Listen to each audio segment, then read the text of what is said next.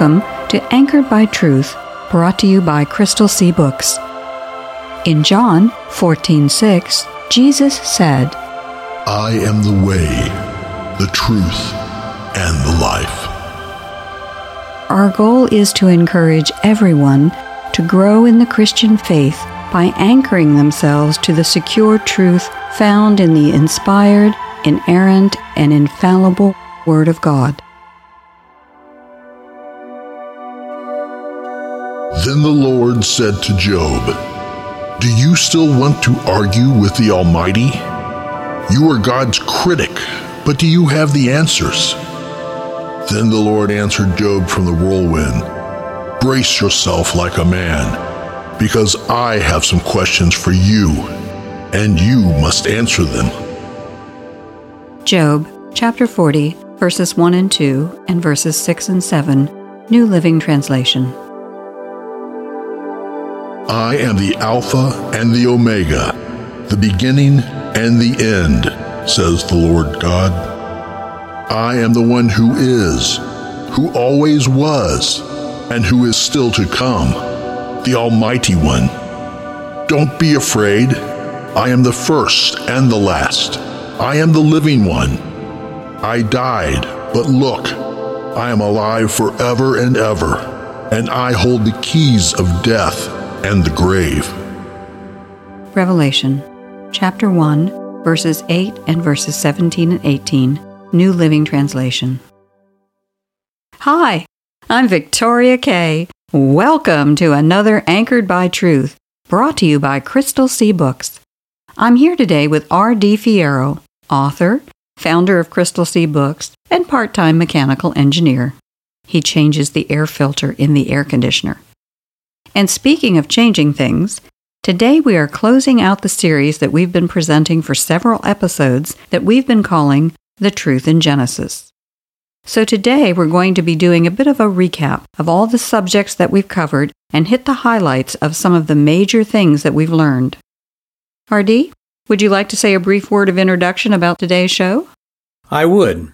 The Truth in Genesis series that we've been going through for the past several weeks was designed to allow listeners to hear a sample, and I want to emphasize that just a sample, of the scientific evidence that is relevant to two of the most important topics that affect the subject of biblical inspiration and infallibility the age of the universe, the age of the earth, and the origin and diversity of life.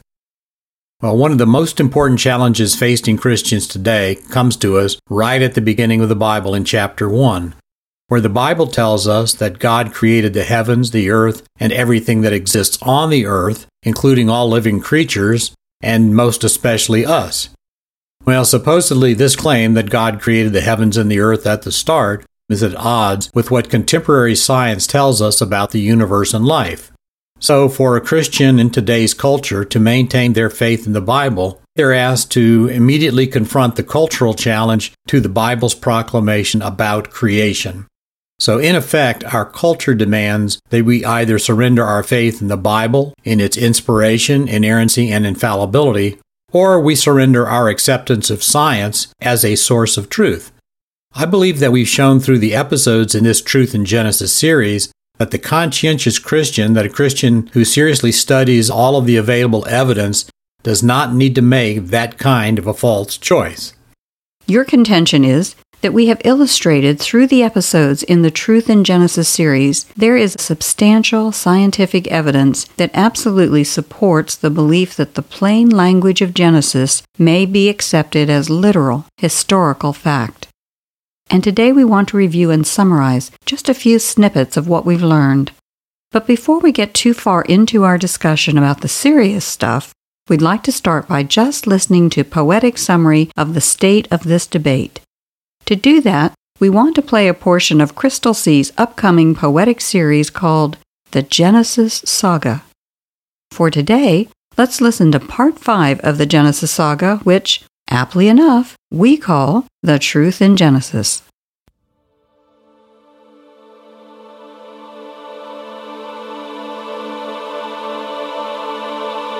It has been many thousands of years since the start of creation's tale.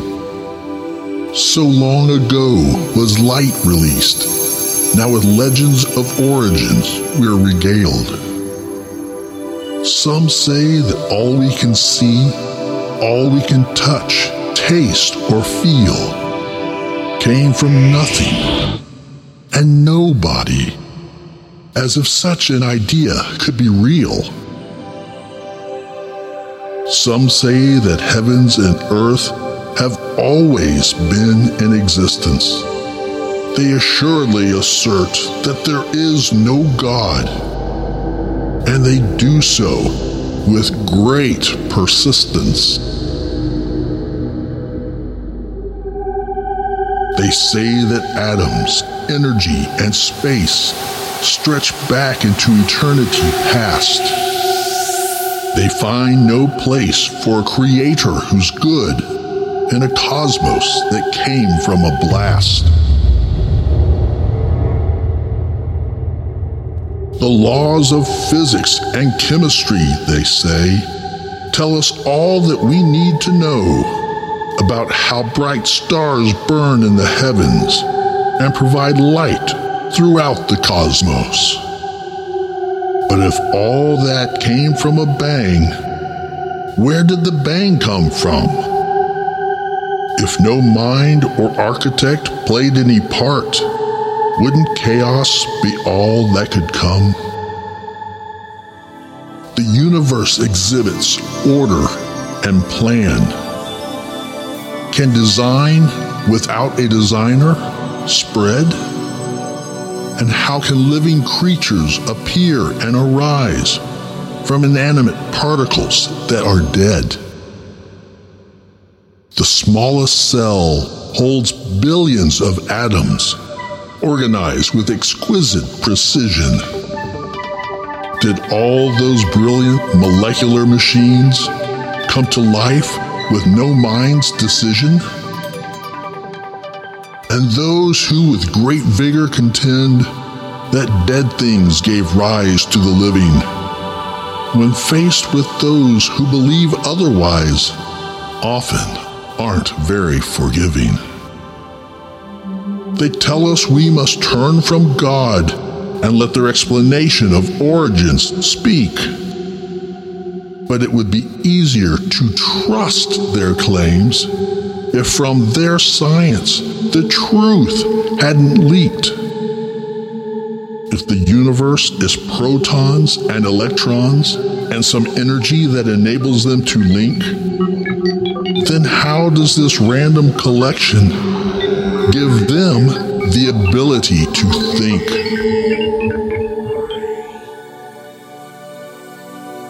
Can random, purposeless matter give the skill to reason and reflect. Wouldn't it take an omnipotent being? The Alpha and Omega. Logic with flesh to connect. If they are right, their minds are built of particles that have no design. So why would any care what their particles dictate when their particles deny the divine? God created man in his image. Part of that image is free will. If that will is used to deny the Creator, the serpent is in the garden still. Man abused free will, causing the fall, as he followed foul temptation. But God knew all that would come and plan for man's reclamation.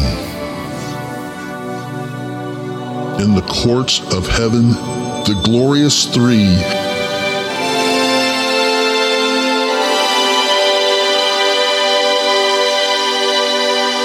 had selected a people to save.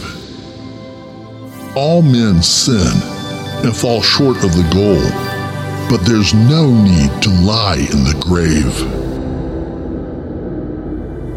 men and nations, people everywhere.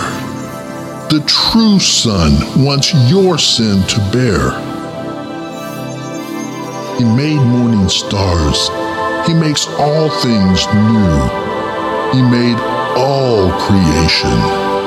He can surely save you.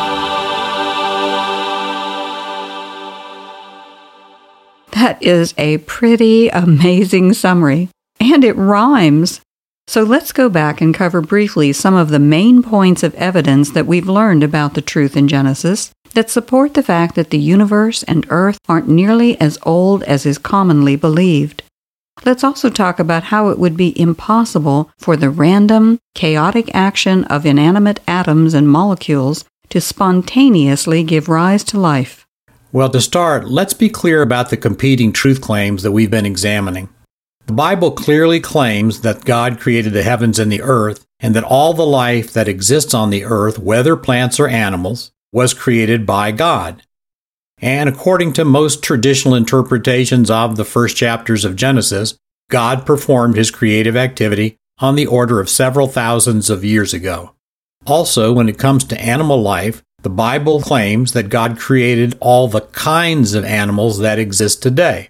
So, contrary to the strawman version of biblical creation that critics like to shoot at, kinds does not refer to the species that are extant today nor does the biblical term kind refer to any particular taxonomic level, such as an order or a genus. The term kind, as used by the Bible, primarily refers to the ability of any two animals to reproduce, regardless of how those animals might be classified according to current taxonomy. That view of creation, as espoused by the Bible, by contrast, the dominant view among most scientists today is that the universe isn't thousands of years old, but rather 14 billion or so years old, and that the Earth itself is about 4.5 billion years old. Also, most conventional biologists believe that life on Earth evolved from some primitive forms to more complex forms, and all this likely started with some sort of a self replicating molecule that over time spontaneously, somehow, mysteriously, aggregated into a single cell, so these self replicating molecules supposedly combined without any direction from an intelligent source into a very complex cell. And from that cell, we see all the amazing biodiversity that we see around the globe today. So, the claim by conventional science today is that life emerged without direction or instruction from any intelligent source, or, as Dr. Sarfati, who was our guest for most of these shows on Truth in Genesis, as Dr. Sarfati puts it, it's a goo to zoo to you form of evolution. Those are two very clearly contrasting views. But isn't there a sort of middle ground that some have termed theistic evolution? This is the view that God created everything, but then used evolution as a sort of intermediate mechanism to allow life to progress from simple forms to more complex ones, and that over time, many different forms of plants and animals emerged from the process that God originated. You are absolutely correct that there have been various attempts to bridge the gaps between traditional biblical creationism and a materialist secularist form of evolution. The problem is that most of these middle ground type approaches suffer from the same faults as the ones that afflict a purely materialistic evolution, Plus, for the Christian, they create additional theological or Christological problems for the Christians who hold them. For instance, and this is one that we've talked about before, but I think it bears repeating, and I don't think it can be overemphasized. One of the big problems from one of these middle grounds is that any approach that presumes that God used evolution to produce man from some lower form of pre human hominid requires that death preceded Adam and Eve's fall. And that's even if they accept the fall as being a historical event. So these middle ground approaches often say, well, evolution created some string, some group of pre-human bipedal hominids that ultimately walked upright and ultimately had the size brain that we do. This hypothesis says that these pre-human hominids existed, lived, and died before Adam and Eve, who were the first real humans, ever came into existence. Well, various scriptures such as Romans 5:17 tied death directly to Adam's sin. So the fact that pre-human hominids might have existed and died before Adam had his sin turns that upside down. It turns it on its head. Furthermore, if all of this is attempted to be portrayed as being allegorical, If Adam's fall wasn't a literal historical event that introduced death into a creation that God had deemed very good, then we run into the very serious Christological problem of why was it necessary for Christ to die on the cross to undo the effects of sin? It's a very sobering proposition. If it wasn't Adam's sin that introduced death into the creation, into the cosmos, if it wasn't Adam and Eve's sin that did that, then why was it necessary as a literal historical event for Christ to die on the cross to reverse the effects of sin? One of which was death. So, you're saying the middle ground approaches really don't bridge the gap and allow both sides to be right. But are you also saying that the middle grounds are subject to the same criticism scientifically as a purely secularistic evolutionism? Yes, absolutely. For instance, one of the problems that we learned about insofar as evolution is concerned is the absence of transitional forms in the fossil record, and this absence of transitional forms is something that even Charles Darwin noted and lamented. Well, when you study the fossil record, what you find out is that species in the fossil record appear suddenly and fully formed, and that there are very, very few specimens that are even offered up as being transitional. And this is despite the fact that over 90% of the fossils that we know about today have been discovered since Darwin wrote The Origin of Species. One of Darwin's excuses for the fact that there were very few transitional fossils even possibly known was what he called the imperfection of the fossil record. And so Darwin hoped that subsequent discoveries would in effect cure this defect. Well, what's happened is we've discovered a lot more fossils, but the defect has never been cured. And ironically enough, there aren't any more convincing transitional examples in the fossil record known today than when Darwin originally lamented their absence. Now, this absence of transitional fossils would be a problem for any form of an evolutionary hypothesis, whether it's theistic or secularistic. What are a couple of other examples of problems that cast doubt on the evolution, regardless of which form is being discussed? Well, there's what one writer has called the failure of homology. Homology is the idea that certain structures present in different species have a structural or other biological resemblance to each other. And one of the classic examples of homology that's offered is the pattern of the bones in vertebrate limbs, and Dr. Sarfati discussed this just a little bit. In a wide variety of mammal species, for example, from bats to whales to horses to people, there's a consistent pattern of having one bone in the upper arm of the limb, such as our arms or legs, connected to two bones that are in the lower portion that are then connected to a series of five bones that have two segments in the large bone, like your thumb or big toe, or three segments in the other four lower parts. So, such so called homologous structures are thought to be evidence of common descent. In other words, what the scientists would say is that some ancient ancestor of mammals had this pattern of bones, so all the mammals in the world today that are descended from that ancestor inherited this pattern. Certainly, at least on the surface, that makes sense. So, what's the problem? Well, the problem is that when Darwin wrote about the support that homology provides for his theory, science knew very little about embryology, the study of how life develops following conception.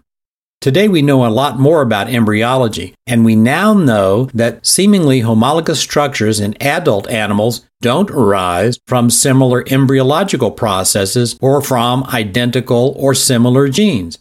In other words, while the adult features seem to be similar, they come about into the adult animal from significantly varying developmental processes.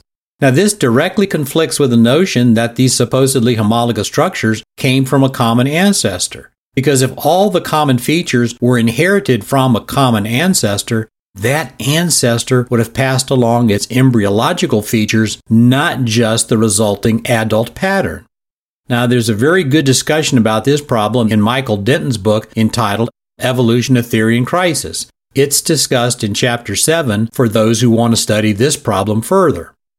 So, just like with the fossil record, Evidence that is often used to demonstrate the truth of evolution actually has significant scientific problems. Are there any other illustrations of scientific problems with the particles to people view of evolution? Actually, there are lots of them, and Dr. Sarfati discussed a number of them during his time in the Anchored by Truth studio. For instance? For instance, just about every proposed mechanism for how life could have arisen from non living chemicals involves some variation on Darwin's musings about a warm little pond. In other words, the notion that the primordial oceans contained a sort of nutrient rich broth, and that's sometimes termed a prebiotic soup. And supposedly, the chemicals necessary for life were supposed to have been present in this soup in such densities that the random collisions between just the right molecules produced abiotic organic compounds, and that these abiotic organic compounds were then used to assemble the first cell, or at least the cell's precursor, whatever that would have been. The existence of these abiotically produced organic compounds is absolutely essential for this proposed scheme to have worked. Well, as Dr. Sarfati discussed, and has been discussed in many other books and scientific articles, the problem is that the rocks of purportedly great antiquity, even rocks dated that way by conventional dating methods, don't contain any evidence of these abiotically produced organic compounds. And this is true even of the so called dawn rocks of western Greenland that were supposedly laid down within three or four hundred million years of the Earth's formation. And the same thing is true of all of the other rocks of similar antiquity that we've discovered. These ancient rocks, even rocks that have been dated by conventional dating methodologies, don't contain any evidence that at any point in the Earth's history there was ever this nutrient rich prebiotic organic broth. So the rocks that we know about just don't contain a key element that would be necessary for this hypothesis about how life could have arisen from non living chemicals the rocks just don't contain any evidence that that very essential element is actually true. So the rocks contain no evidence of this prebiotic soup, and without it, the whole origin hypothesis falls apart. But some scientists now believe that the earliest life was formed underwater near these heating vents in the deep ocean. Yes, that hypothesis is frequently mentioned in the ocean exploration programs on one or another science channel. The problem with this theory is that all life depends on very lengthy chains of amino acids that are called polypeptides. Well, polypeptides won't form in the presence of excess water. And that's true even if the requisite amino acids were present.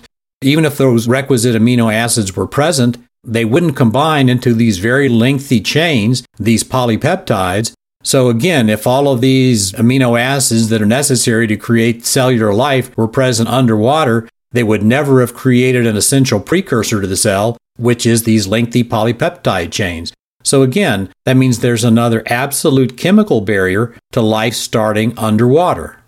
In other words, the difficulties against life having arisen spontaneously from non living chemicals are starting to stack up like bricks in a brick wall. Are there any other bricks that are also problematic? How about the famous experiments by Stanley Miller and Harold Urey? Didn't they create the chemicals needed by life when they stimulated a chemical medium with methane, ammonia, hydrogen, and water using electrical discharges? Well, Urey and Miller were very successful at creating organic compounds. That much is true. But the good news pretty much ends there. How so? Well, first problem is that there is no evidence that the conditions that Urey and Miller used in their lab were present in the primordial Earth. At a minimum, Urey and Miller used an oxygen free atmosphere because oxidation would quickly break down any organic chemicals that formed. Think about rust. But there is evidence of oxidation in supposedly ancient rocks, so it's far more likely that the early atmosphere did contain oxygen in contravention to what Urey and Miller used in their laboratory beakers. Next problem is that amino acids come in two varieties levorotary and dextrorotary. The amino acids that support life are all levorotary. Dextrorotary forms are lethal. Well, the combination of a levorotary and a dextrorotary amino acid is called a racemate. Urey and Miller's experiments and others since have only produced racemates, never pure levorotary amino acids. A third problem is that the amino acids that they produced were captured in very special traps that they designed especially for those experiments. If those traps hadn't been present, the amino acids that they produced would have been broken down before they could have been determined to be present or detected. Moreover, Urey and Miller's experiment, where they produced the first of their amino acids, were not the first experiments that they had conducted. They had done others without getting anything at all. So they kept adjusting the conditions until they finally used a combination that actually produced some form of amino acids. Again, they produced amino acids that won't support life, but they did produce amino acids.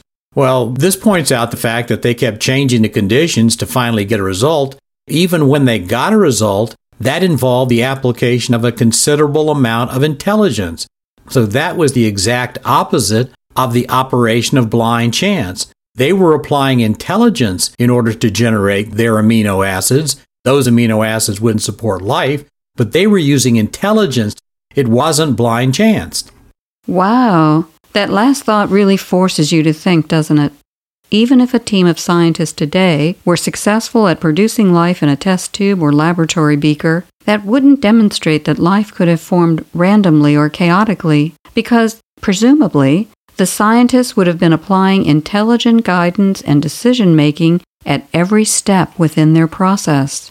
And of course, that's assuming they had duplicated exactly the conditions on Earth at the time life is supposed to have formed, and that is, and always will remain, unknowable. Well, this truly has been a remarkable series, and yet we have only skimmed the surface of all these topics. But the takeaway for the series, as well as from each episode, is that faithful, committed Christians can believe the truth of Genesis without having to give up their confidence in real science. As you would expect of an almighty and all knowing Creator, He has provided His special revelation in a way that is entirely consistent with the way that He created and sustains the universe. Sounds like a great time to praise our Creator in prayer. A prayer of praise for the Creator. Mighty and everlasting Father, you are a kind and merciful God. You have given us eyes to see, fingers to touch, ears to hear, and minds to understand.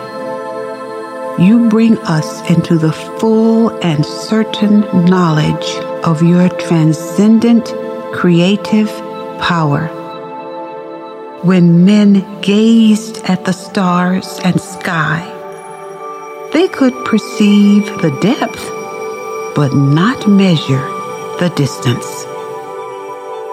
Through your grace, man now has the ability to understand that your cosmos is more supremely complex and vast than ever could have been known before.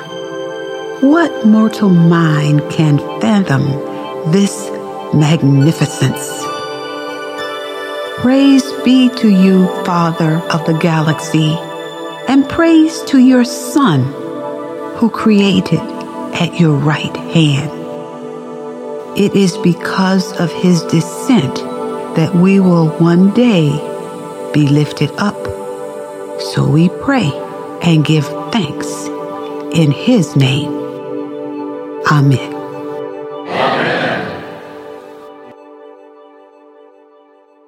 We'd like to remind our audience that a lot of our radio episodes are linked together in series of topics. So if they've missed any episodes, or if they just want to hear one again, all these episodes are available on your favorite podcast app.